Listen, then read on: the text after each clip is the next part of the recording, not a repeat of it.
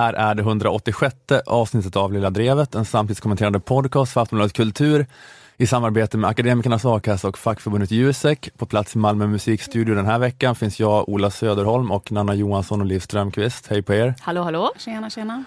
Eh, och eh, vi kanske kan säga den här veckan att det är väldigt kaotiskt med sjukdom och sjuka barn och bebis. Det är både bebis i studion och eh, ett annat större, större barn som blir vabbat. Just Bara så att eh, alla vet om det ifall vi verkar splittrade och inte lyssnar på varandra och har väldigt dåligt flow och så vidare. Ja. Så förstår ni vad det, vad det beror på. Vi låtsas att det finns, att de är här i alla fall, som ursäkt. Egentligen så är det Ola som gör såna bebisljud. Bara, Åh, livspusslet! Det är därför inte den här podden blir bra. Har så här ljugit ihop en familj. För att ha en ursäkt. Mm. Mm, eh, och ja, fall, just en annan sak jag tänkte sä- säga här nu direkt är att eh, vi ska livepodda i slutet av maj och eh, nu idag torsdag i samband med att det här släpps så ska livepodden i Göteborg den 29 maj, biljetterna till den ska släppas. Draken Göteborg 29 maj. Biljetter finns via, via google.se. Mm. Det blir ett intelligenstest. vi vill inte ha publik där som är så dåliga på att googla så att ni, ni, ska, ni ska klara att hitta dit utan att jag säger tixter.com eller vad det är. Jag vet inte vad det är. Nanna har gjort en jättevacker affisch. Precis, jättefint eh, artwork. Och sen kommer det komma Malmö och Stockholm eh, nästa vecka tror jag. Men Göteborg ska vara ute nu. Okej, och den här veckan så ska vi prata om, du ska prata mer om Ungern, Nanna. Jajamän. Har det blivit ett specialområde? Ja, jag har, eh, skulle säga att jag blivit Sveriges främsta Ungernkännare. Alltså vad den här podden kan erbjuda. Alltså. Helt gratis har vi Sveriges bästa Ungernkännare i studion. Mm. Det är konstigt att jag aldrig har sett dig i agendan och sånt där när Det det kommer. är debatter om, om vad som händer med den demokratiska utvecklingen i Ungern. Eftersom att du är främst och liksom Ja. borde vara överst på alla telefonlistor. Där. Men jag svarar ju aldrig i telefon. så Nej, det just det. Det är väl det. Mm. Mm, svara inte på okänt nummer. Nej. Och eh, du skulle prata något om eh, Facebook och Facebook-skandalen, eller? Mm, jag pratar lite om det. Mm. Mm. Eh, och eh, det som är den här veckan då lite grann, det som är eh, elefanten i rummet är ju den här grejen med eller jag- jag tror inte att det är någon, jag tycker inte att vi har någon så här redovisningsplikt eller att vi ska behöva bry oss om något så futtigt som snackisar i den här podden. Nej. Nej. Men det finns kanske en förväntan eller förhoppning bland vissa lyssnare om att vi ska prata om kaoset i Svenska Akademin. Mm. Men vi har kanske inte så mycket på det. Eller vill du säga något om säsong tre av Liv och Horace i Europa? Vad vi kan förvänta oss. Det skulle vara kul tycker jag ifall jag kunde liksom i denna podden släppa någon så här otroligt juicy rubrik. så här, Horace Engdahl är den riktiga pappan till mitt barn. Och han är den sämsta pappan sedan 1796. Eller vad, när var det? 17, 86 tror jag. han är den sämsta pappan sedan 1786. Mm. Nu måste jag med bebisen i studion. Ja. ja, det var mycket att ta in på en gång där faktiskt. För Mm. mig också. Och Ja. för, mm. ja, ja, men det är bra, men då har vi ett clickbait i det här avsnittet i alla fall. Mm. Men, nej, men eh, jag har, eh, jag har det här skämtet på, på hela den här Svenska Akademin-grejen. Eh, verkar vara många drama queens med eldiga temperament bland akademiledamöterna. Vi kanske får döpa om det till Osvenska Akademin. Bra. Snyggt. Tack för mig. Lilla Drevet är tillbaka om en vecka. nej, men det, nej, men det, ja, det jag tänkt nu är att Svenska Akademin kanske är lite bortom krishantering. Eh, nästan. Att när det var den här dagen igår, det, det är onsdag morgon nu när vi spelar in, så igår tisdag så var den här dagen då ja, men Horace Engdahl skrev det där om att eh, Sara Danius var den eh, sekret, ständiga sekreteraren som varit sämst på att sköta sitt jobb sedan 1786 och eh, Kjell Esmark sa att Engdahl inte har någon heder i kroppen. Då känner man lite grann att nu gick det kanske lite över gränsen till point of no return. Mm. Att det kommer inte gå nästan att backa in i follan igen och bara köra på som förr eh, igen. Om de inte är sådana att de har väldigt så här häftiga utbrott och rensar luften och sen så ses de nästa torsdag och allt är, allt är som vanligt. Det kan ju Mm. vara så. Ja exakt, det är ju det jag ska prata om här Ja. nu snart, att det är så killar funkar enligt Jordan Peterson och så. Aha. Så vi får se, se om det stämmer då. Vissa Om i Es- akademin- Esmark och Engdahl kan leva upp till det här, hur killar borde vara. Att de bara smäller på varann och sen så tar de en öl och så är allting bra. Nej, men det, men det, men det, var- det var lite den känslan nu att det gick ju någon slags gräns där. Att, eh, att har man gasat för långt ute i vildmarken, då går det inte att återvända. Och då är det kanske lika bra att bara trycka plattan i mattan och njuta av vildmarken. Mm. Eh, att, eh, Ola, sluta låta. ja, precis. Den där vildmarksliknelsen hade jag satt mycket bättre om det inte varit för det här med livspusslet. Nej, men jag tänker att de här äh, åttas gäng eller vilka det är som blir kvar i akademin, Ja. att de kan nästan lika gärna go out with a bang vid det här laget, att som Al Pacino i Scarface eller något, en kul spruta i varje hand och bara näsan blir av ett berg av kokain. Alltså om alla ändå oåterkalleligen tycker att man är degenererad, då kan man ju lika gärna visa de jävlarna degenererad. Nu ska ni få se på degenererad. Bara kör den här skiten i botten nu. Ge alla stipendier till er själva. Roffa åt er alla lägenheter i Paris. Avsluta året med att dela ut Nobelpriset till Katarina Frostenson.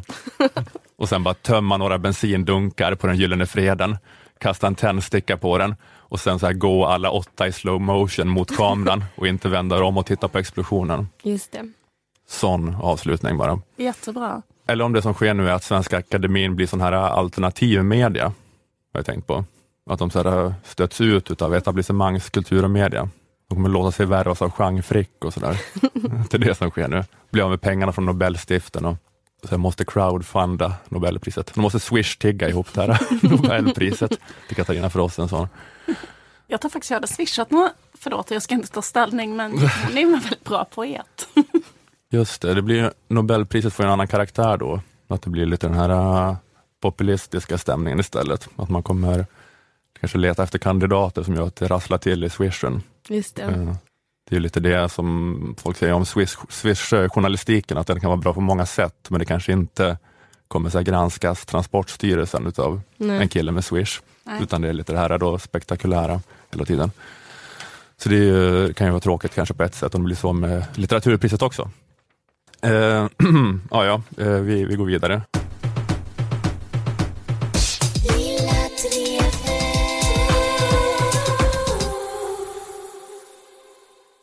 Jag, eh, just det, vi har gjort så bara lite referenser på senaste Lilla Drevet till det här med den här mansrörelsen och Jordan Peterson. Mm, du och Jonathan är väldigt glada i, i den. mm, men jag, jag har inte riktigt vetat så mycket om vad det är egentligen, jag har bara fattat att det är en grej som alla är besatta av. Inte alla kanske, men det finns eh, väldigt många som är det, eller hur? Ja, De har ju typ det. så här en miljon visningar. Så det finns en parallell Mm. åsiktsbubbla Ja, ja, där det här pågår. ja, en miljon är väl i underkant tror jag för hans eh, stora liksom, Youtube-föreläsningar och sådär. Mm. Och att det är sådär klipp han kanske äger en tjejjournalist på BBC som försöker sätta dit honom och sådär, eh, som blir supervirala. Men nu är det så att jag tänkte att jag skulle försöka, eh, att jag försökt researcha det här lite mer ordentligt då. Mm. Och i Sverige då så att eh, musikproducenten och filosofen och debattören Alexander Bard, han har fått en del uppmärksamhet på senaste för sin roll i den här nya mansrörelsen. Mm. Han är bland annat en av initiativtagarna till rörelsen Manifesto som haft eh, Nordic Men's Gathering som är någon slags mansläger på en kursgård i skogen i Värmland. Det låter helt fruktansvärt. Ja men det är massa killar som samlas och bygger totempålar och så. Vad sa du? att? Ja, det är det här man, i, man som är man, i, alltså det är det, det, är det det syftar på, man, Ja. manifesto. Ja, och det stavas festo med PH. Men jag vet inte riktigt vad, vad det betyder. Men killar samlas och bygger totempålar och ägnar sig åt självutveckling i värmländska skogen. Och Alexander Bard står och peptalkar för dem. Men jag hörde när Alexander Bard blev intervjuad i Alex Schulmans eh, intervjupodd Schulman show om det här. Och där, där Bard berättade lite om manifesto. Det är en ny mansrörelse som förenas runt idén om att män måste stötta varandra i en, vad man kallar för en culture of empowerment. Så det är alltså, man tillåter inte någon självofferkultur överhuvudtaget, eller offerkultur, utan män ska stärka varandra för att kunna vara riktiga män. Eh, och eh, det är ett utforskande av vad manligt är, rent sociobiologiskt, och sen ett placerande av det här sociobiologiska könet, mannen, i det moderna samhället. Vad kan vi män göra när vi är som bäst i det samhälle vi lever i? Utforskarna av det sociobiologiska könet. Det är lite där biologins återkomst, kan man säga då. I alla fall så blev det då lite oenighet mellan Bard och Schulman när Bard reagerade på att Schulman sa att han hade svårt att känna sig som en typisk man. Eh, och Bard reagerade då på ordet känna. Att Ah. Alex skulle hålla på att vara en sån som känner. Det där med att vänta in känslor, det är för mig väldigt kvinnligt. Det är vad tjejer oftast gör. Män gör sällan det. Och alltid man frågar tjejer, vad, vad ska ni göra på era mansläger idag? Ska ni sitta i en ring och prata om era känslor? Brukar jag svara. Nej, det är vad ni gör på era tjejläger, för det älskar tjejer att göra. Killar blir bara irriterade. Man säger, nu ska ni sitta i en ring och prata om era känslor. Då tycker killarna så här, kan vi inte sitta i en ring och skaffa fram en ritning och rita någonting och bygga något ihop istället? För det fanns så mycket smartare att få killar att bygga något. Det är mer manligt att göra det. Puckat. Va? Puckat. Vadå puckat? Eh, Puckade grabbar som bara, vi ska bygga någonting så vi gör Ja, någonting. det är fan mer än att bara babbla om känslor och inte komma någonstans. Nej, jag vet inte fan. Ska mycket, mycket mer lockande att sitta i, i den där ringen och prata om vad man känner än att bygga ett jävla, eh, vadå? Vi kanske ska ge den en hormonspruta och sätta igång en process Alex, och se vad som händer.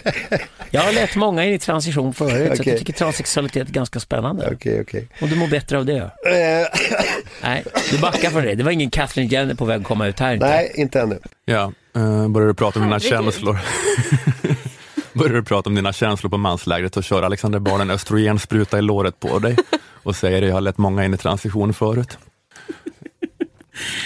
Jo, ja. Mm. Nej men han eh, raljerar väl lite här då, eh, Bard. Eh, så. Man kanske, han kanske är lite så här komiskt överdriven. Men i alla fall, eh, Bard han har väl då lite grann eh, eh, han har väl lite varit en svensk ambassadör för Jordan Peterson i det här. Det har varit lite nytt, eh, nypåkommet. För att jag tycker om man har följt Alexander Bard så har ju han skrivit mycket att han är så här, att han har varit libertarian och Mm. sen nu på de senaste, kanske halvåret som han har börjat bli liksom en advokat för det här. Mm. Eh, Vi, vi kommer att återkomma Ah, till det. okej, mm. Mm. Men Jordan Peterson, det är då den bland mansaktivister och nykonservativa, eh, omåttligt populära kanadensiske professorn, samhällsdebattören och självhjälpskuren. Han har gjort sig känd eh, bland annat som en skarp kritiker av identitetspolitik och politisk korrekthet på universitet.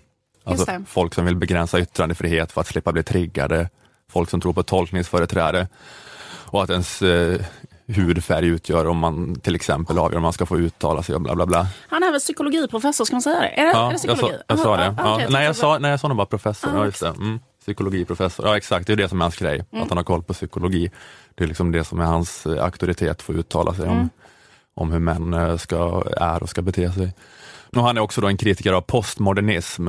Alltså, och det är väl inget okontroversiellt begrepp, men postmodernism som han tolkar den då, den radikala relativismen, där att det finns ingen tolkning av världen som är mer legitim än någon annan, utan allt handlar bara om makt. Det finns ingen legitim auktoritet utan bara förtryck. Den moderna vetenskapen är bara en diskurs bland andra. Att han är emot eh, den typen av då, eh, postmodernism. Och den här kritiken han håller på med, jag tycker när man liksom, att det är sånt som de flesta egentligen håller med om, mycket av det han säger. Alltså jag tror att, alltså den här kritiken som jag nämnde, alltså jag tror att det är sånt som de flesta egentligen håller med om. Jag tror att 95, 95 procent håller med om stora delar av Jordan Petersons kritik eh, av de här fenomenen. Eh, skillnaden är väl kanske hur rädda vi, vi är för det här. Att andra kanske säger att visst, det stämmer väl i sak att de har haft fel i mycket, den här högljudda minoriteten och de har kanske fått oproportionerligt stort inflytande över universitet och kanske olika institutioner och medier och kulturpolitik. Eh, men hur rädda ska vi vara för det? Eh, lite lagom rädda kanske, många skulle säga, men där skiljer då Jordan Peterson och hans lärjungar ut sig i och med att de anser att det här är det stora existentiella hotet Ja, mot det västerländska samhället och kapitalismen och den liberala demokratin. De är så fruktansvärt rädda för det här. De menar liksom att, att, typ att feminismen är liksom påverkar typ globalt eh, alla män till exempel. Så att alla män blir liksom, eh, vad heter det, till exempel eh, förlorare i det här samhället för att hela samhället är genomsört av eh, liksom, att man uppvärderar femininitet. Eller har jag fel? Ja men det är liksom, kanske- ja, men det, men det är väl det som är lite skillnad, att, att, att många kan hålla med om så att när man hör om vad vissa aktivistgrupper på vissa amerikanska universitet har gjort, kan man säga att ja men det där låter ju inget vidare. Och det är ju en högljudd minoritet som har fått för stort inflytande. Men, ja, men precis, men de är då mer inne på det här att det här är liksom det som hotar hela civilisationen eh, på ett sätt. Just- Och andra kanske skulle säga att ja, men, ungdomar har varit dogmatiska och tokiga lite i alla tider. Och Är det, ja, jag vet inte. Men eh, Jordan Peterson eh, kallar i alla fall den här rörelsen då för kulturmarxism. Eh, och hela den här idén som han jobbar med, då, det är att eh, han tolkar det som en förlängning av marxismen. Eh, och den idén har kritiserats av bland annat eh, Slavoj Zizek Att, men det är att Peterson då har en teori om att, att det här var en medveten ändring i strategin för marxismen, när den på 70-talet kände att den förlorade kampen om ekonomin gentemot den liberala kapitalismen. Att den väntade, marxismen väntade förgäves på att revolutionen skulle komma i västländerna och då skiftade marxismen och dess förkämpar fokus till kulturkampen. Alltså bort från ekonomin till sexualitet, feminism, rasism, religion. Mm. Och på så vis har den då bedrivit sin kamp och uh, underminerat våra upplysta västerländska samhällen som hamnat i en självdestruktiv loop där vi inte står upp för våra ideal utan är töntar som ber om ursäkt för oss själva och håller på med white guilt kanske och sådana saker. Mm. Så, men många då till vänster skulle ju inte precis dra en rak linje mellan marxismen och det här som Peterson kallar kulturmarxismen, utan många till vänster skulle snarare säga att det Peterson kritiserar, alltså den här besattheten av politisk korrekthet, att det är snarare ett, ett barn av den nyliberala eran och att en så kallad vänster som inte har fokus på det socioekonomiska utan bara har det här fokuset på identitet och olika sådana här kulturkamper är helt liksom ofarlig för systemet som helhet och kan approprieras av kapitalismen. Kakan Hermansson kan kränga Audi och så vidare. Men det kanske inte en revolutionär kommunist kan göra. Men jag läste precis en artikel av eh, en som heter Sara Edenheim, som är lektor vid Umeå universitets centrum för genusstudier. Och det var en artikel som kritiserade läget i den akademiska feminismen idag. Och hon skrev så här att, att vår upptagenhet av erfarenhet, identitet och gemenskap, eh, att det inte kan uteslutas att det har att göra med att det passar väl in i de ramar det postpolitiska tillståndet har satt upp för vad som får utgöra skillnad och konflikt. Bara, ja, men bara ett exempel. Alltså den här Alltså den så självklara delen av Jordan Petersons kritik är ju någonting som jättemånga till vänster också uttrycker. Liksom, eh, ja. ja, jag vet inte om man mm. behöver ge exempel på vad det är han kritiserar. Alltså han kritiserar alltså typ väldigt så här uh, urspårad dogmatisk PK. Kanske han eller förstår du vad jag menar? Ifall man aldrig har hört honom. Mm. Liksom att uh, att han får många high fives för att han kritiserar sånt som så här vanligt folk eh, tycker är konstigt. Typ så här, jag vet inte vad. På det här universitetet så ska vi ha 25 olika pronomen som mm. alla ska få bli kallade det de vill bli kallade. Och då säger han så här, nej, för min yttrandefrihet säger att jag får kalla folk vad jag själv vill. Och de kan inte bestämma vad jag ska bli, alltså man kan inte skriva det i lagen, att de ska mm. få bestämma sitt eget pronomen. Mm. Och det är väl väldigt många som har high-fivat det till exempel. Att så här, mm. Han har tagit det till en yttrandefrihetsfråga. Ja exakt och, det är väl, och då är det så här att ja, men han har inte ens sagt att jag tänker felköna en transperson. Han har mer då sagt att jag vill inte att det ska vara lagstiftning liksom, mm. att jag måste rättsköna en Nej, transperson. Liksom, ja. Ja, men det är en sån grej då som många liksom kan hålla med om. Men, men det är just det här då att Jordan Peterson menar typ att det är Hillary Clinton som är marxismens nyttiga idiot ja, det, ja. i sin så här, teori om kulturmarxismen, för att hon då nämner kanske svarta och kvinnor och hbtq på sina eh, kampanjmöten. I alla fall, en del av det här sönderfallet i västerlandet då, som de pratar om, eh, det består då i förnekandet av mannen och eh, kvinnan. Eh, det här som Alexander Bard är inne på, att vi behöver starka män och starka kvinnor som bejakar sina sociobiologiska kön. Att det är det den här eh, mansrättsvågen handlar om mycket. Eh, att det är biologins återkomst på bekostnad av socialkonstruktivismen, som då har varit förhärskande menar de. Mm. Men jag, såg ett långt Youtube-klipp där Jordan Peterson samtalade med den amerikanska kulturhistorikern och eh, biologistiska särartsfeminismen Camille Paglia. Mm. Är ni fans av Camille Paglia? Nej, Nej, men jag vet, hon ja, är ganska rolig. Hon är ju väldigt så här, retoriskt eh, skicklig. Mm. Hon är ju rolig för hon sitter bara och gallskriker allting som att det är san sanningar. Och det kan man bli ganska medryckt i när man sitter och lyssnar. Hon är också en stjärna får man säga då i ja. nya alternativmedia eh, universat. Men de, Jordan Peterson och Paglia, de satt och pratade då bland annat, eh, de pratade bland annat om det här om slutet för maskuliniteten eh, Eh, och att eh, det slutet för maskuliniteten är ett existentiellt hot mot västvärldens civilisation. It seems to me to be invading the culture and undermining the, the masculine power of the culture in a way that's, I think, fatal. I really do believe that. I, I too, I too believe that these are this is symptomatic of the decline of Western culture, and it, we, and, and it will just go down flat. I don't think people realize that you know masculinity still exists, okay, in the world as a code among jihadists, okay, and, yes. and when you have passionate masculinity, okay, circling the borders like the Huns and the Vandals during the Roman Empire, that, that's that's what I see. I see this culture rotting from within, okay, and, and disemboweling itself, literally. Ja, det var så romarriket föll. Det var att romarna blev till slut som töntiga fikillar som inte kunde försvara sig mot hundarna och vandalerna. Just det. Och det är det vi har idag med jihadister då, som är riktiga män. Och sen Mm. har vi de här, bara, de här feminiserade männen i västvärlden. Och det gör att vi kommer förlora. Ja, just det. Men hon, ja, men säger det att maskulinitet eh, försvinner i väst, men det finns då som en kodex fortfarande hos jihadister till exempel. Och då har vi då en passionerad maskulinitet som cirkulerar runt våra gränser och är jävligt maskulin. Liksom.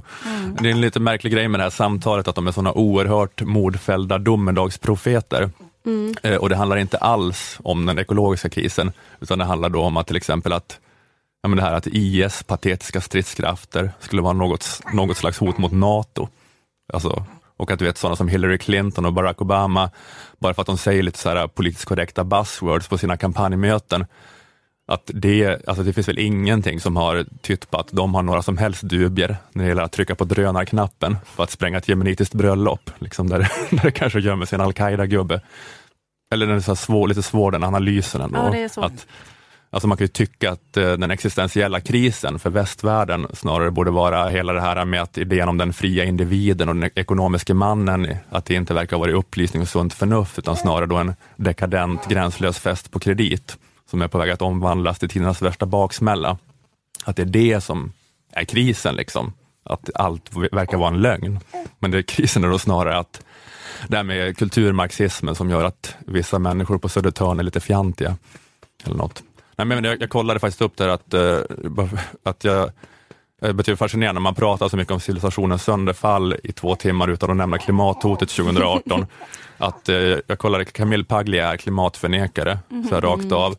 Och Jordan Peterson är en sån som, är, som ska vara försiktigt skeptisk, vilket jag tycker nästan är så här, mer irriterande med klimatfrågan. Att man är så här, jag är liksom den lite nyktra mitt emellan. Så här, som, det är som att, ja, jag vet inte.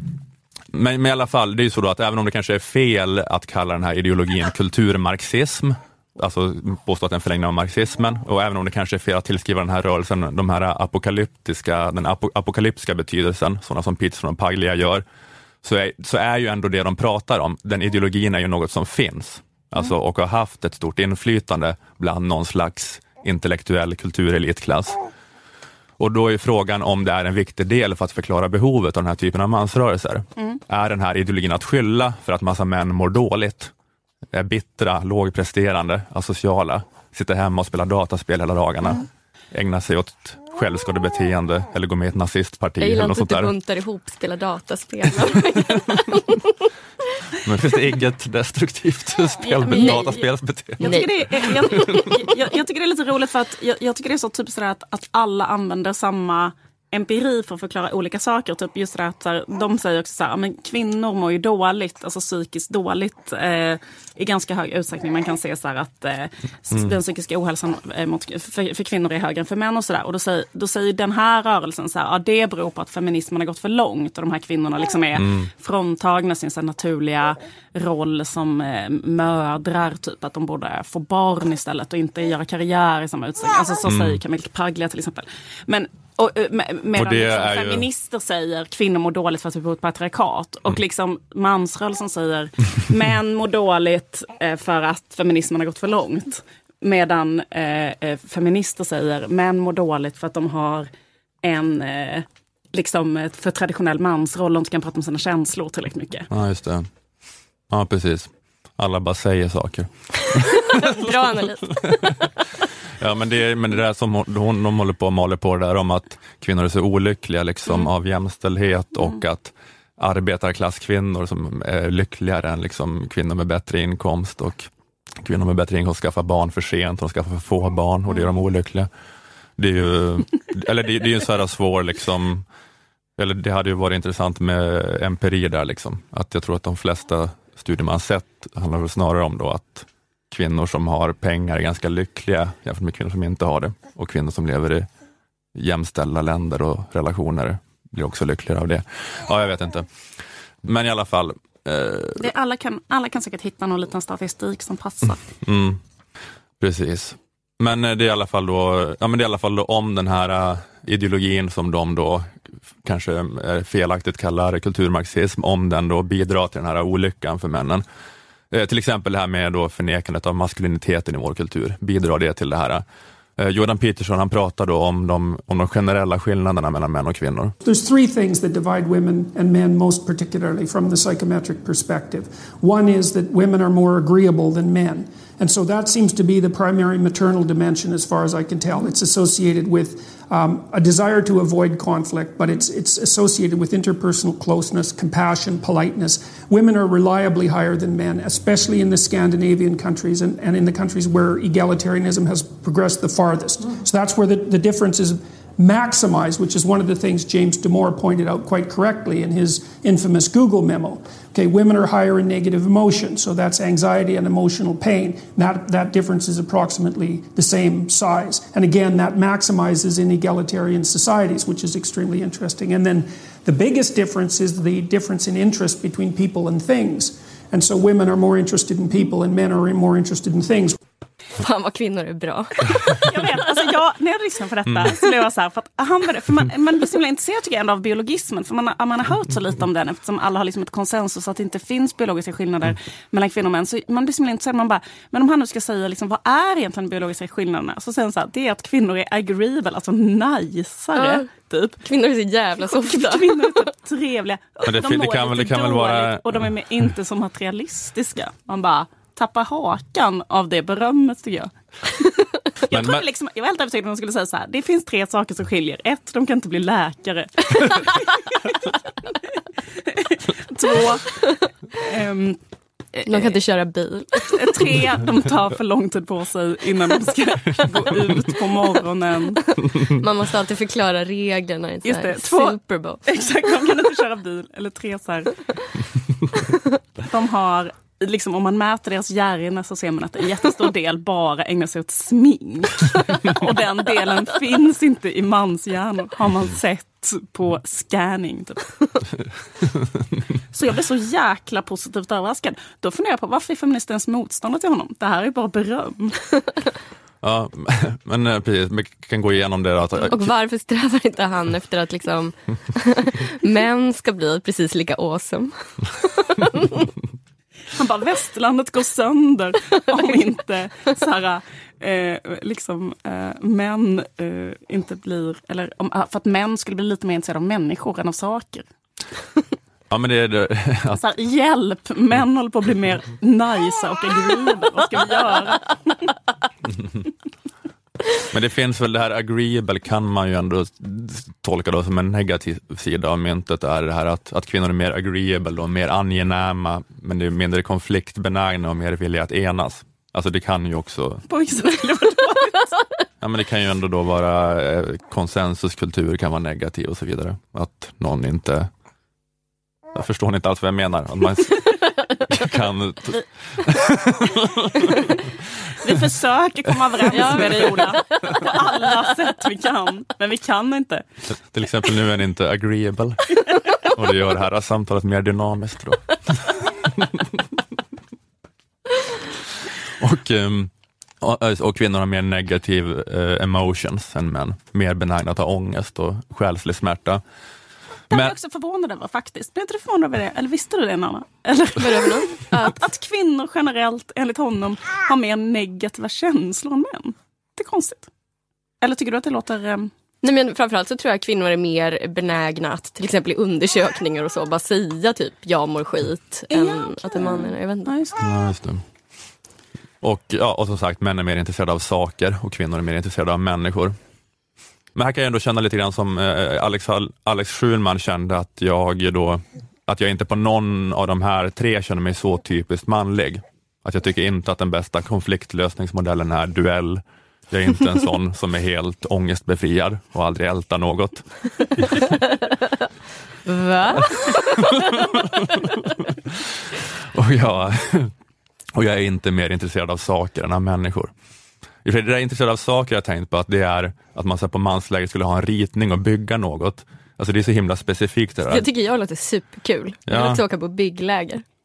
Ja, just det. Ja, precis. Jag tycker det är så konstigt för att är inte det det enda som sker i hela samhället? Att män gör en ritning och bygger något. Alltså, eh, jag menar, eh, alltså, eh, jag bara tänker att så här, ingenjörer och, och de bygger redan turning tours och gör ritning och sånt. Måste man verkligen åka till ett läger och göra det? För det finns så mycket. Det är inte som att, jag känner inte att det är hindrat i mainstream-samhället. Att män till exempel går KTH, sen gör en ritning, sen bygger något. Det är väldigt vanligt. Liksom. Men, ja, men många män jobbar väl som reklamare och sådär och kanske då har ångest och Ja, vara i Stockholm. Och sen så får de åka till vill värmländska liksom skogen. Känna, känna strukturen av trä mot så här handflat. Ja, men då kan det. man väl bara omutbilda sig till ett jättevanligt så här, killyrke där, man, där de ändå håller på med det hela dagarna. Man kan väl bara bli snickare och så bara gör man det.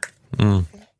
Eh, jo, jo visst. Jo, det är många bra tips. Du kanske också ska bli själv, självhjälpsguru för vilsna män.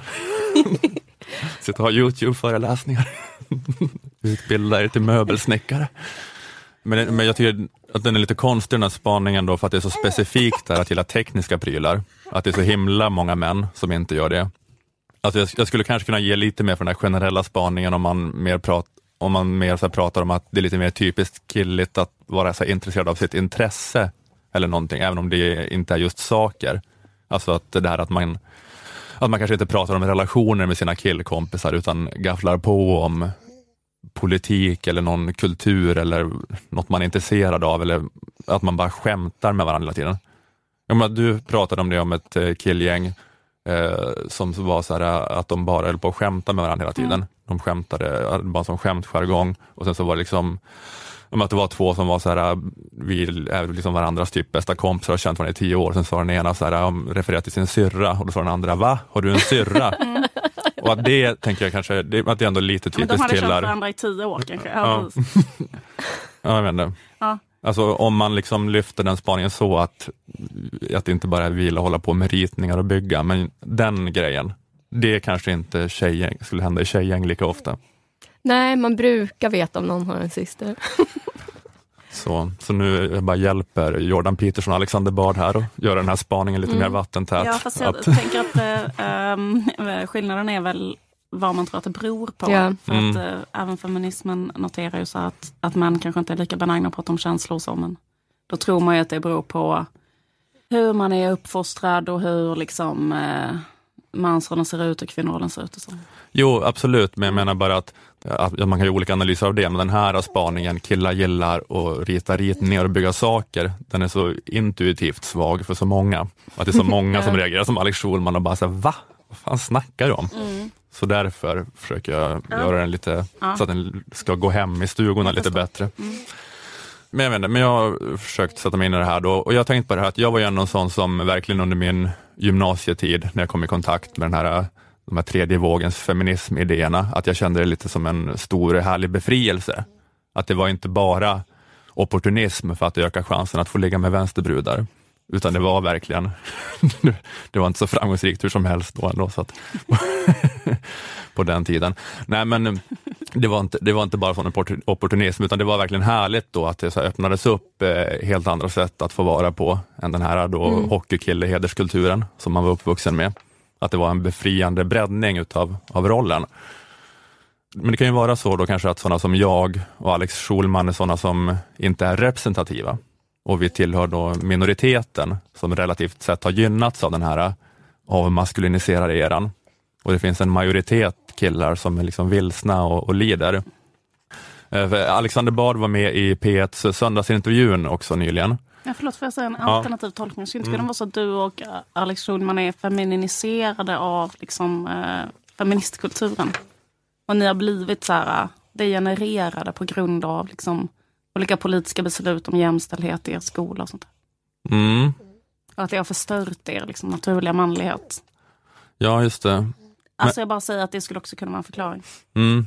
Men du, jag vet inte, men, men, men jag menar bara att vi, att många då i den här mansrörelsen pratar om lidandet är orsaket. Och det kanske jag och Alex Schulman inte förstår Nej, då det. intuitivt på samma sätt, varför man skulle må så dåligt av det. Men också är det inte de som pratar om att man inte ska känna så mycket. Sen går de och whinar jättemycket om hur mycket de lider. Ja exakt, ett sånt moment 22 liksom. Att eh, ni måste ändå definiera för er själva att ni att det känns dåligt allting. Ja. Att kunna åka på det här manslägret där ni inte ska prata om era känslor, utan bara bygga. Ja, men de menar Ja. väl, förlåt jag bara säger ifall man inte alls har koll på detta. De menar väl att det finns liksom en jättestor grupp så här, eh, män som liksom, är, be- liksom har så traditionella manliga egenskaper och de blir förlorare i det här moderna feminiserade samhället. Mm. Det kanske alla har fattat. Exakt, ja. Understryker det. Mm. Exakt, Och att skolan är anpassad efter tjejer och de får jättedåliga betyg och sådär. Mm. Ja. precis. Ja, men eh, Alexander Bard var med i P1s söndagsintervjun nyligen också. Och där var det så att intervjuaren Martin Wiklin, han påpekade att Bard också då eh, kände som jag gjorde för, förr. Alltså som jag kände på gymnasiet, kände han också på den tiden då att att Bard i uttalanden förut har sagt att han liksom var besjälad av det här med normkritiken och utmanandet av den traditionella mansrollen. Men den, så, så att, att, att det finns så många olika typer av män och olika typer av kvinnor, att det finns många kvinnor och män som har mer gemensamt än med sina egna kön. Det är ingenting du... Nej, det, det, Tänker eller nej, nej det, där är det som jag slogs för för 30 år sedan har hunnit ifatt sig självt och blivit nästan för framgångsrikt. För du låter inte kvinnor vara kvinnor och män vara män i ett sånt samhälle, vilket du måste göra. Så du får backa ett steg tillbaka. Så får du säga så här, okej, då är det alltså en återgång till könet i ny skepnad som är svaret på den lösningen till problemet. Du har tidigare själv sagt att du har känt dig stressad i, i den vanliga mansrollen. Ja, det, men det är ganska länge sedan det citatet, för det är möjligt att jag var så förr men inte idag. Jag var intresserad av frågorna för att jag är bisexuell och det som är bra att komma från HBT-rörelsen in i de här frågorna, att du har redan från början ifrågasatt normen om hur du borde vara. Då har du slagit sönder den. Då kommer det bara en ny norm och det är att vi får inte ha några normer. Det är en ännu värre norm. Det är som, ja, men jag måste ju ha någonting att orientera mig efter. Det vill säga, vilken sorts man är jag? Ja, men det är då lagnormkritik som Bard tidigare var en del av, har segrat för mycket. Så nu har han hoppat över till lagnorm, kan man säga då. Att det är det som behövs nu. Det jag kan ha lite svårt att förstå med det här är det här att jag tänker att Alexander Bard och Jordan Peterson också för det, den delen, att de definierar sig själva som liberaler. Och jag kan så förstå att man ur ett liberalt perspektiv kan vara emot den moderna feminismen för att den, den har gått för eller att, eller att den moderna feminismen har gått all in på socialkonstruktivismen. Vilket är förståeligt då, att man, för att man inte har velat veta av, att man har inte velat veta av biologin överhuvudtaget. Då med tanke på all bullshit och allt förtryck som har motiverats med biologisk determinism. Att så här är kvinnans natur. Det är meningen att ni ska vara fastkedjade vid spisen och inte jobba eller rösta lägen Millions of people have lost weight with personalized plans from Noom, like Evan, who can't stand salads and still lost 50 pounds. Salads, generally, for most people, are the easy button, right? For me, that wasn't an option. I never really was a salad guy. That's just not who I am. But Noom worked for me. Get your personalized plan today at Noom.com. Real Noom user compensated to provide their story. In four weeks, the typical Noom user can expect to lose one to two pounds per week. Individual results may vary. och så vidare. Men att den eh, moderna feminismen då, när den har gått all in på socialkonstruktivismen, så har den gått eh, också all in på kvotering. Att det får liksom inte finnas då en biologisk skillnad som kan slå igenom eh, bortom miljöfaktorerna, utan utfallet måste då alltid överallt vara 50-50. Och det kan jag förstå att man säger emot, som, att man är emot det som liberal då. Att det är så anti-individualistiskt, att Ja, det. att det är liksom, ja men att eh, för det kan man nästan tolka som att det är också någon slags eh, biologisk determinism, att ifall miljöfaktorerna är utraderade, om, de är jämställda, då är det 50-50 överallt. Att man, de har ju bestämt också att biologin är så. Liksom. Och det, det kan jag förstå att man är emot som liberal, eh, men det här är då att det måste vara 50-50 på teknisk fysikutbildningen. Men, tycker, men, men som liberal så borde man ju ändå vara då så här, liksom att ja, det kanske inte kommer bli 50-50 i det här då perfekta samhället alla har samma möjligheter, men det kommer ju ändå vara så att jättemånga tjejer kommer vilja eh, gå teknisk fysik och jättemånga killar kommer vilja bli sjuksyrror eh, då, även om det kanske då är 20-80 eller alltså det eller jag vet inte, det, det är bara något så svårt då, att man vill väl ändå ha det individperspektivet först. Alltså att man är emot den biologiska determinismen som säger att det ska vara 50-50 överallt. Men det är som att man lämnar den, men så går man, nu går man över till, till den här andra biologiska determinismen som säger att folk ska utgå från sina kön och orientera sig efter dem, istället för att då vara liksom eh, fria, eh, fria individer som får välja fritt. För då, då går vi tillbaka till hockeykillehederskulturen liksom. Jag förstår liksom inte, jag tycker att Liberalerna borde vara någonstans mitt emellan den. Så här ska en riktig man vara och total liksom feministisk eh, plan, centralistisk planstyrning. Det är bara det jag menar. Ni fattar vad jag menar. Nej. Ska det vara.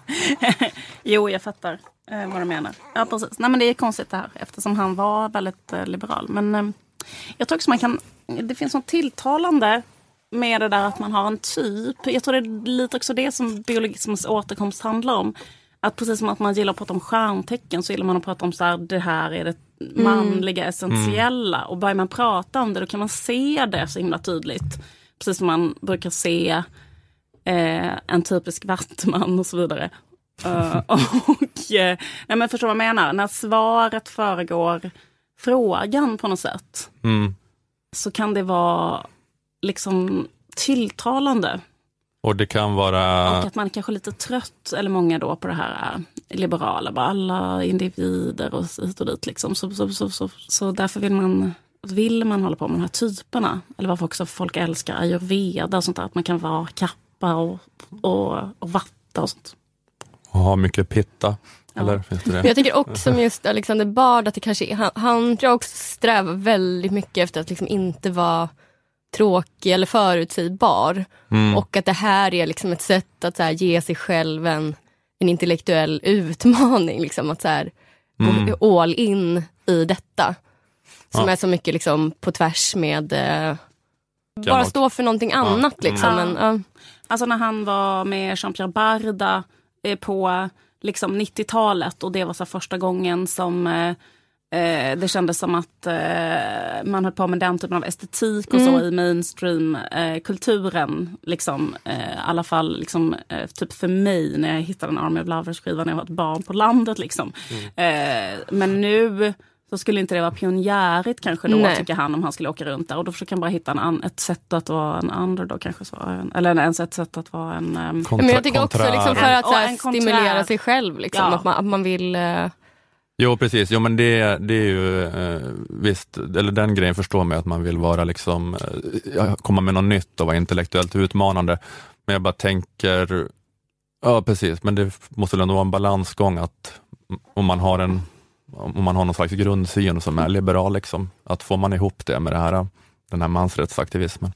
Men det stämmer väl det du säger där, att man är trötta, trött på liberalismen och trött på den här totala friheten. Man vill inte ha mer frihet och vara en fri individ, utan man vill orientera sig efter något tydligt snarare. Men det är väl det här med flykten från friheten generellt liksom, som sker på rätt många håll. Liksom. Att man inte vill bara vara helt själv och orientera sig utan man vill orientera sig efter något auktoritärt och några riktmärken och identiteter som är fasta.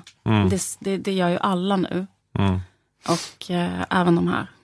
Men eh, får tänka på sådana fina feministiska killar som jag och Alice Schulman som kommer komma i kläm då.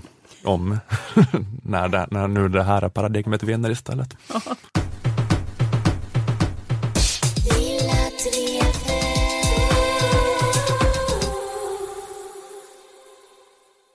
Jag tänkte återvända till Ungern för andra veckan i rad. Eh, förra veckan så pratade jag om vice premiärminister Soltsemjan och hans eh, jakt på renar. Och nu tänkte jag prata ännu mer om Ungern. Eh, som vi konstaterade tidigare så har jag ju nu blivit något av en Ungern-kännare. Möjligtvis Sveriges främsta. Fråga mig något om Ungern. Vad heter näst största staden? Vad Ungerns största sjö heter? Den heter Balatonsjön. Åh, lill oss er som får umgås med en Ungernkännare. Vad ni lär er.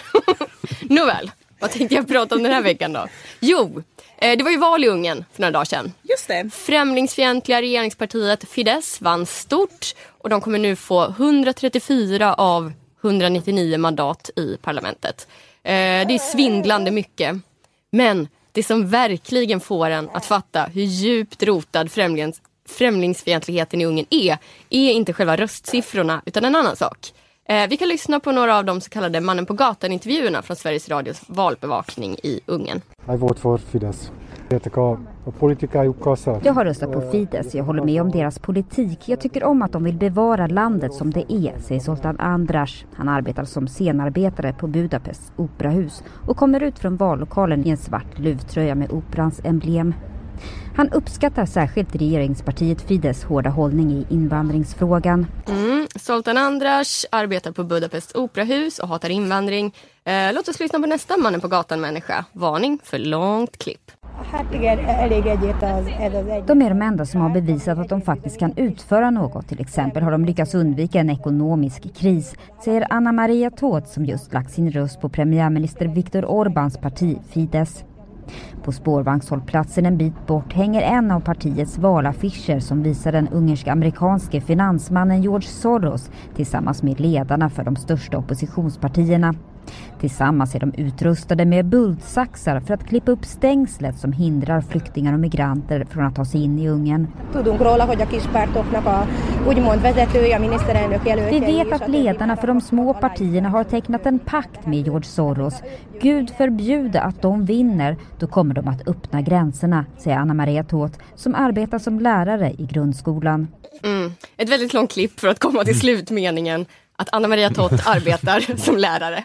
Anna Maria Tott är lärare och Zoltan Andras, som vi hörde tidigare, arbetar på Operahuset. Eh, de kan båda sägas tillhöra någon slags kulturell och eller utbildad medelklass. Eh, Den samhällsgrupp som man kan känna igen på att de är 100% bekväma med att använda eh, tygkasse. Det är så vanligt att vara Fidesz-anhängare och eller främlingsfientlig Ungern att till och med utbildad och kulturell medelklass skyltar med sin avsky för öppna gränser utbildad och kulturell medelklass som är den absolut ängsligaste samhällsgruppen. Inget säger tydligare att ett land är främlingsfientligt än att den ängsligaste gruppens ängslighet yttrar sig i att de inte vågar vara annat än rasister. Det kanske inte alls är säkert att Anna Maria Tott och Zoltan Andras är hängivet främlingsfientliga. De kanske bara är ungerskt politiskt korrekta.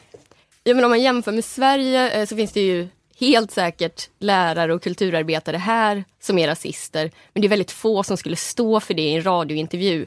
PGA medelklass ängslan. Jag har väldigt svårt att se att en svensk operarbetare eller lärare skulle gå ut och typ be till Gud att Sverigedemokraterna ska hålla sjuklövern tillbaka eh, i ett val.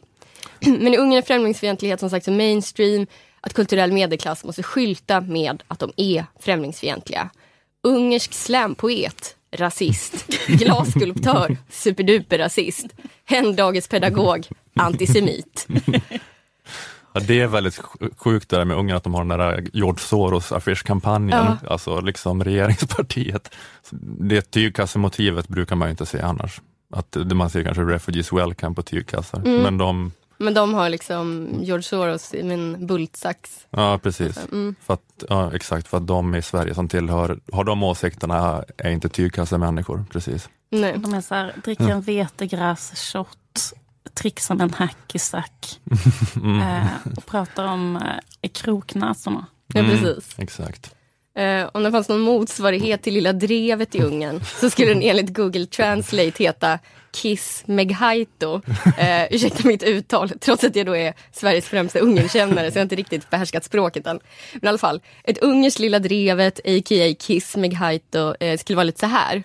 Ungerska Ola varnar för det växande hotet från judarna. Ungerska Liv bjuder på raljanta spaningar om romer.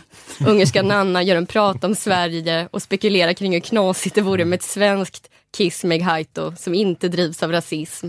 Ungerska Ola tackar Kismeghaitos sponsor Jobbik. Sen går han hem och äter ungerskt knäckebröd. Eh, och ingen hade liksom tyckt att det var något konstigt med det i Ungern. Det hade bara varit en ovanligt skarp mainstream-podd. Kanske skulle den då och då kritiseras för att vara lite väl ungerskt politiskt korrekt.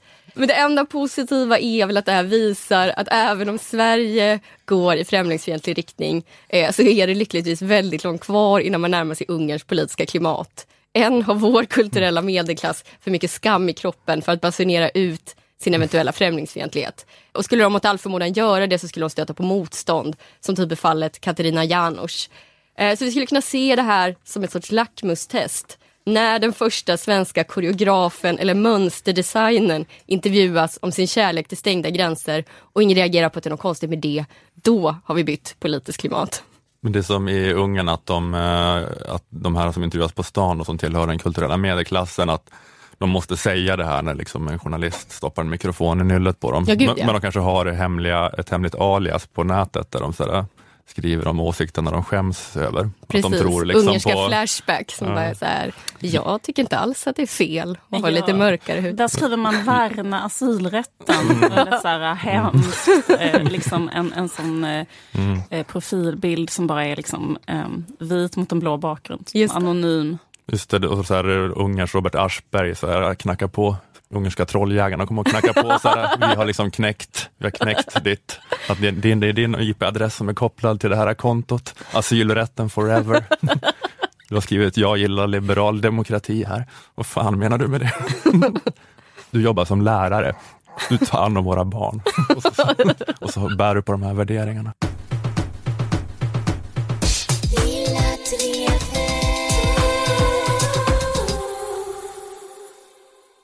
Just det, det kostar 110 kronor i månaden att vara med i Akademikernas a-kassa. Jag råkade säga 100 kronor i förra veckans sponsmeddelande. Så om någon har gått med, gått med på de falska premisserna så får de helt enkelt kontakta mig och så betalar jag Ola mellanskillnaden får antar jag. swisha 10 kronor. Ti- Swisha 10 kronor i månaden Mm. från och med nu och för alltid. så att din kostnad för akademikernas medlemskap bara blir en hundring. Eh, men det är alltså 110 kronor i månaden och för detta får du a-kassa, oändlig trygghet eller i alla fall en försäkring av din inkomst som vid arbetslöshet gör att du får 80% av din lön upp till 25 000 kronor. Alltså upp till 20 000 i månaden eh, för bara 110 kronor i månaden. Gå in på akademikernas.se och läs mer om hur det funkar och hur du gör för att gå med. Där kan ni också läsa om att det kan vara en bra idé att gå med redan som studenter eftersom att ni kan bli berättigade till en ganska rejäl ersättning bara genom sommarjobbande och extrajobbande under studietiden. Och just detta med stu studenteri, det är väl typ ett ord, att det, det är aktuellt med det nu för att det snart är sista anmälningsdag för höstterminen. 15 april, nu på söndag. Om ni ska söka in till sociologi A så måste den vara inne nu här om ett par dagar.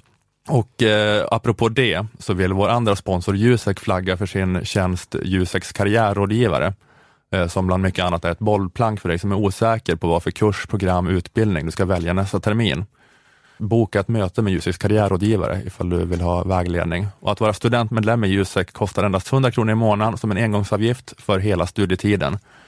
Och Jusek är alltså fackförbundet för dig som är eller är på väg att bli jurist, ekonom, systemvetare, personalvetare, kommunikatör eller samhällsvetare. Medlemskap gör att du får del av Juseks inkomstförsäkring som ger dig 80 procent av lönen upp till 80 000 kronor. Att vara med i Akademikernas och Jusek kostar 361 kronor sammanlagt. Är du redan Akademikernas medlem lägger du alltså bara till 251 kronor för att också få vara med i facket.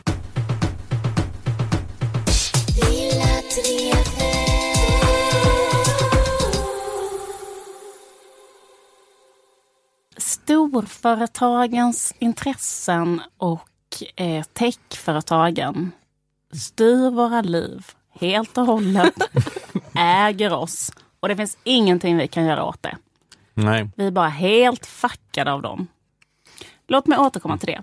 Men först, fy fan vad jag hatar Facebook. Mm, jag. Alltså Facebook har verkligen förstört saker tycker jag. Till exempel min människosyn. Mm. Det finns så många människor som jag tror att jag hade tyckt om idag. Ja. Alltså fina, fi, jättefina människor IRL. Gamla vänner, underbara människor. Som jag liksom har börjat hata bara för att jag är vän med dem på Facebook. Och hela tiden ser, eh, håller de på hela dagarna och liksom delar krönikan av någon idiot och skriver så här, det här är min värsta grej, skriver så här, hm, hm, hm, säg som det är, kolon. Typ idiot, idiot som säger som det är. Knuten näve-emoji. Eh, oversharar, något man absolut inte ville veta, slash visa upp någon så här jätteförljugen yta som känns så här, det här, så här har ju inte du det. Eh, och så vidare. Eller, eh, och, och det, det är många saker, jag vet inte vad det är som gör att det känns som en så jävla konstig jobbig plats att vara på Facebook. Det är ju dels att man känner att det finns den här kalla vinden av en algoritm hela tiden. Alltså att när folk sharear någonting, typ någon jävla hashtag eller något skit liksom, håller på med något. Att man känner att så här, ja, det här är för att någon så här beteendevetare i Silicon Valley har räknat ut att vi ska känna känslor och bli arga och upprörda och gå in oftare och då ska de sälja mer annonser och bla bla bla. Det är en del av det. Det har vi pratat om på Lilla Drevet innan. Men det är också det att det är så jävla konstig plats att vara på. Därför att så här, när pratar man... Alltså, jag tror att jag hatar, eller jag får så himla mycket social ångest av det här fenomenet så här, fel cirklar möts. Alltså med, så man kan vara med Mm. några människor, har man en viss jargong. Kommer det in kanske någon annan som man brukar ha liksom en annan jargong med. Kan det bli lite så här awkward. Mm. Pappa kommer in på tjejfesten. Ni vet Ja. den stämningen. Det är det gånger en miljon på Facebook. Jag vet, hela tiden. folk man har så här en professionell relation med som kanske hamnar i en konstig diskussion med så här en gammal barndomsvän. Och så här, Min pappas före detta fru. En serieförläggare från USA. Min alkoholiserade kusin. En kille jag låg med för tio år sedan. Min mammas granne på landet. Johannes Anjoro. Och 1700 sådana personer till ska då så tusen personer man inte ens samlas vet vilka det är. ska, varför, liksom, för det första, vad ska jag säga till dem? Mm. Och eh, hur ska jag prata med dem? Varför ska de interagera med mig i vård och gratulera varandra på födelsedagen? Nej, det är... eh, Det är en jävligt maskin för awkward stämning. Och också då liksom att hela den här awkward stämningen, den här konstiga platsen är liksom då flankerad, så här, hela tiden inramad med så här 700 riktade annonser på samma klänning som är så här, en klänning jag googlade igår. Och nu är den på hela Facebook.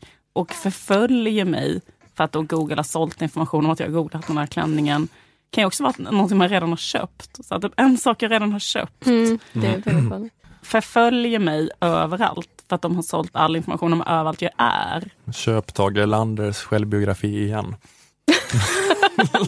Och gud vad vi får olika sida. annonser. Jag går in på. Awkward stämning inramad av annonser för en klänning jävel som han redan har. Men som tur är så gick Mark Zuckerberg ut förra veckan i CNN och bad faktiskt alla oss om ursäkt för att han har skapat den här fruktansvärda uppfinningen Facebook. And I'm really sorry that this happened. Var det Facebook som helhet? Han bad om ursäkt för allt. Var det musik för att skapa den här vidriga plats? Nej, han bad ju om ursäkt för det här då. Såklart det här att det finns ett dataanalysföretag som heter Cambridge Analytica som på ett ganska tveksamt sätt har samlat in information om drygt 50 miljoner Facebook-användare. Ett dataanalysföretag som heter Cambridge Analytica har på ett ganska tveksamt sätt samlat in information om drygt 50 miljoner Facebook-användare. Eh, data som de sen säger sig ha använt för att skapa detaljerade psykologiska profiler av de här användarna för att kunna visa riktade politiska budskap inför eh, presidentvalet i USA 2016. Mm.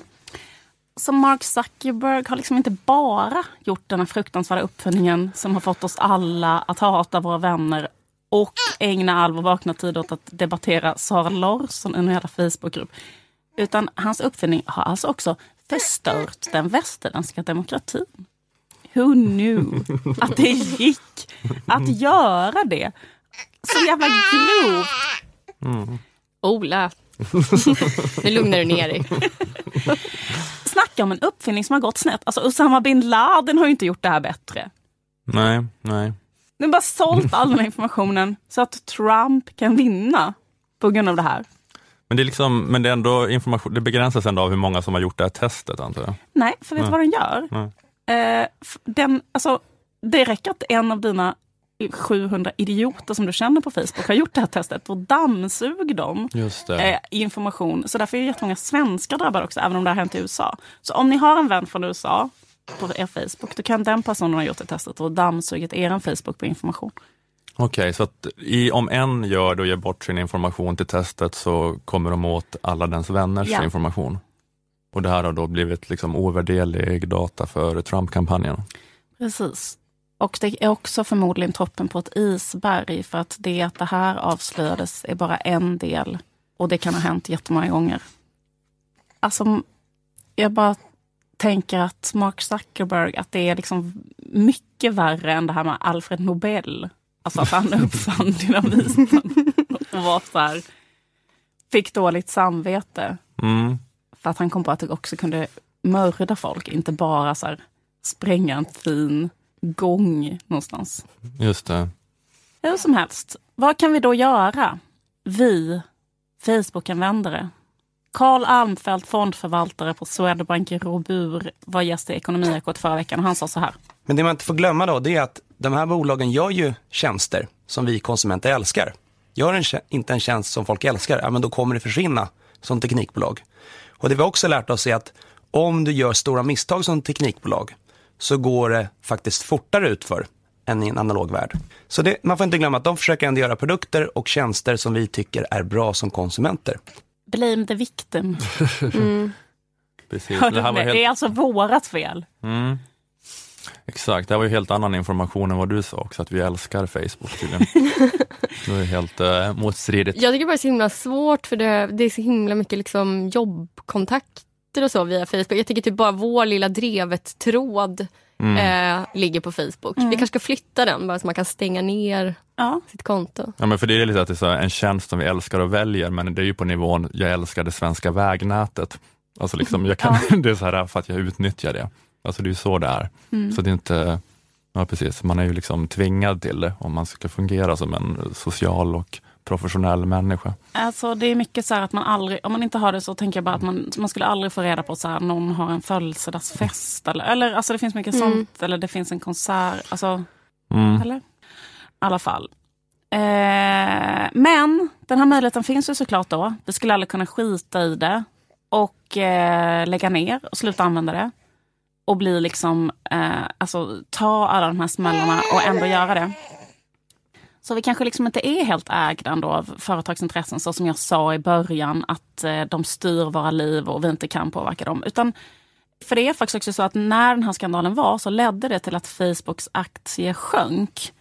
Så att liksom, och, och vi, det kanske går att påverka. Eh, vi kanske skulle kunna vinna om vi liksom eh, såg till att aktien sjönk och så. Eller vi lyssnar bara lite på vad som hände när Facebooks aktie sjönk. För då sa de så här i Ekonomiekot att det var också några andra som förlorade när aktien sjönk. Inte bara Mark Zuckerberg utan några andra också. Till exempel till exempel svenska sjunde AP-fonden som har en, de har en stor eh, position i Facebook, två, drygt 3 miljarder. De har tappat, givet nuvarande kursnivåer, eh, 400 miljoner kronor. Mm. Sjunde AP-fonden placerar ju pengar bland annat åt de så kallade soffliggarna då som inte gör några egna aktiva val.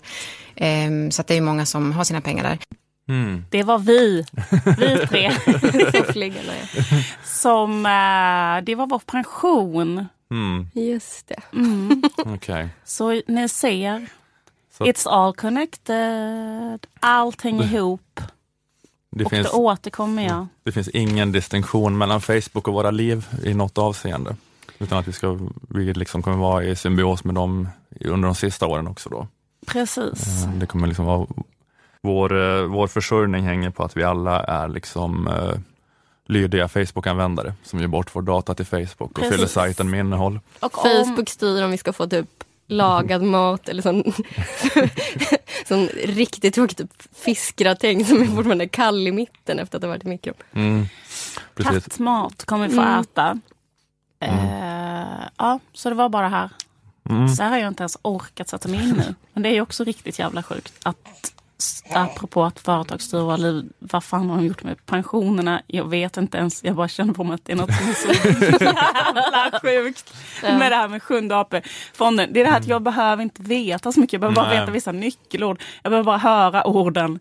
Eh, pensionerna är så här, satta i någon aktie. Det har jag med Facebook. Mm. Eh, Mark Zuckerberg. Eh, sl- slut, liksom. Ja. Det räcker så. Men det skulle kanske funka att stänga ner sitt Facebook och också byta eller vara lite mer aktiv i sina pensionsval.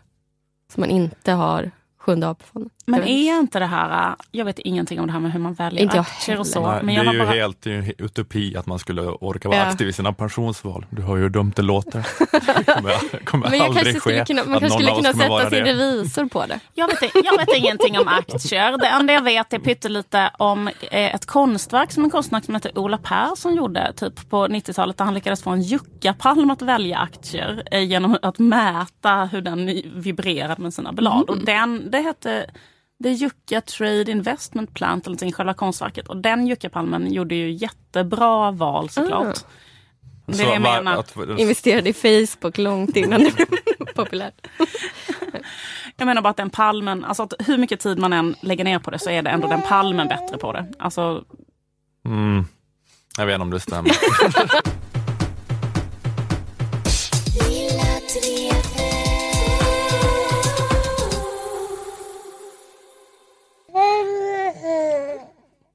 Ola börjar bli lite trött, vi kanske ska avrunda. Just jag skulle säga eh, en sak att ehm, att vi eh, och ni som köper biljetter till Göteborg, till livepodden, att eh, Lilla Drevet kommer då representeras på scen i Göteborg utav mig och av eh, Jonathan och av Moa. Eh, Så att, eh, så att folk köper biljetter på de premisserna. Om det är... ja, nu tappar Jag du ju rätt många. Ja, men, eh, precis. Jag vill inte ha jag vill inte ha kränkta Liv och Nanna-fans där som eh, skäller ut mig efteråt, utan ni ska veta att det var, att det, var det här som gällde innan. Mm. Okej, vi säger tack till Aftonbladet Kultur, Akademikernas A-kassa och fackförbundet Jusek. Tack till Malmö musikstudio där vi spelade in. Jag heter Ola Söderholm, ni heter Liv Strömqvist och Anna Johansson. Lilla Drevet är tillbaka igen om en vecka. Hej hej! Hej hej! Vad sjukt att det gick. Jag var som helt övertygad om att det här skulle liksom balla upp.